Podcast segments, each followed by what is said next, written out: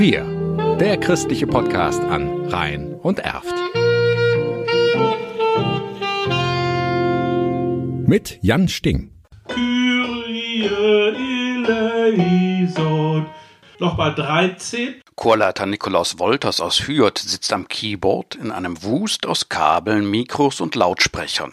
Vor ihm auf einem Computerbildschirm sind Mitglieder des geistlichen Chors aus Hürth-Efferen zugeschaltet. Das Ensemble macht eine Chorprobe über die Videokonferenz Zoom. Der Ton ist verzerrt, Musikalisch ist wenig zu machen. Proben dürfen wir nicht. Das ist die offizielle Anweisung unserer Seelsorge-Bereichsmusikerinnen.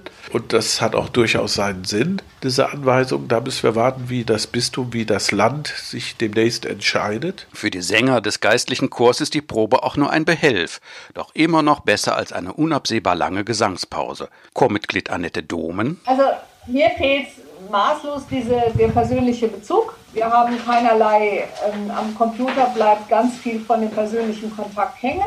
Wir sehen Gesichter, die Akustik ist schlecht, das Singen ist in keiner Weise das, was wir im Raum erleben. Durch die Kontaktbeschränkungen ist es nicht nur in den Kirchen leise geworden, auch zu Hause kam der Gesang durch Corona zu kurz. Also bei mir war es in der ersten Zeit so, dass ich in so einer Art Sing-Schockstarre war und eher gar nicht mehr gesungen habe, außer so ein paar kleinen Liedchen, die nicht wirklich der Rede wert waren oder mal im Autoradio mitgetrellert oder so. Wenn es denn gar nicht mehr zu halten war, das Singen, aber eigentlich war mir auch nicht so wirklich danach. Singen ist ein Erlebnis in der Gemeinschaft und das macht macht eben wahnsinnig Spaß. Das fehlt mir im Moment kolossal. Aber ich stelle auch fest, dass man vielleicht doch nicht drei, vier, fünf, sechs, sieben und noch viel mehr Monate warten sollte, bis man die eigene Stimme wieder trainiert. Aber einen kleinen Lichtblick gibt es durch die Missa St. Corona, die der bayerische Komponist Stefan Trenner geschrieben hat.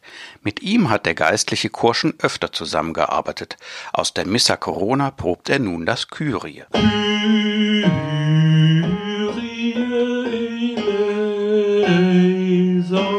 Frauen. Wenn man nur das Kyrie beschreibt, das erste Kyrie, wie sich so ein kleiner Virus anschleicht, wie die äh, Leute den entgegennehmen, wie sie den auf Abwehr schalten, das kann man, wenn man weiß, dass das eine Corona-Messe ist, kann man alles hören.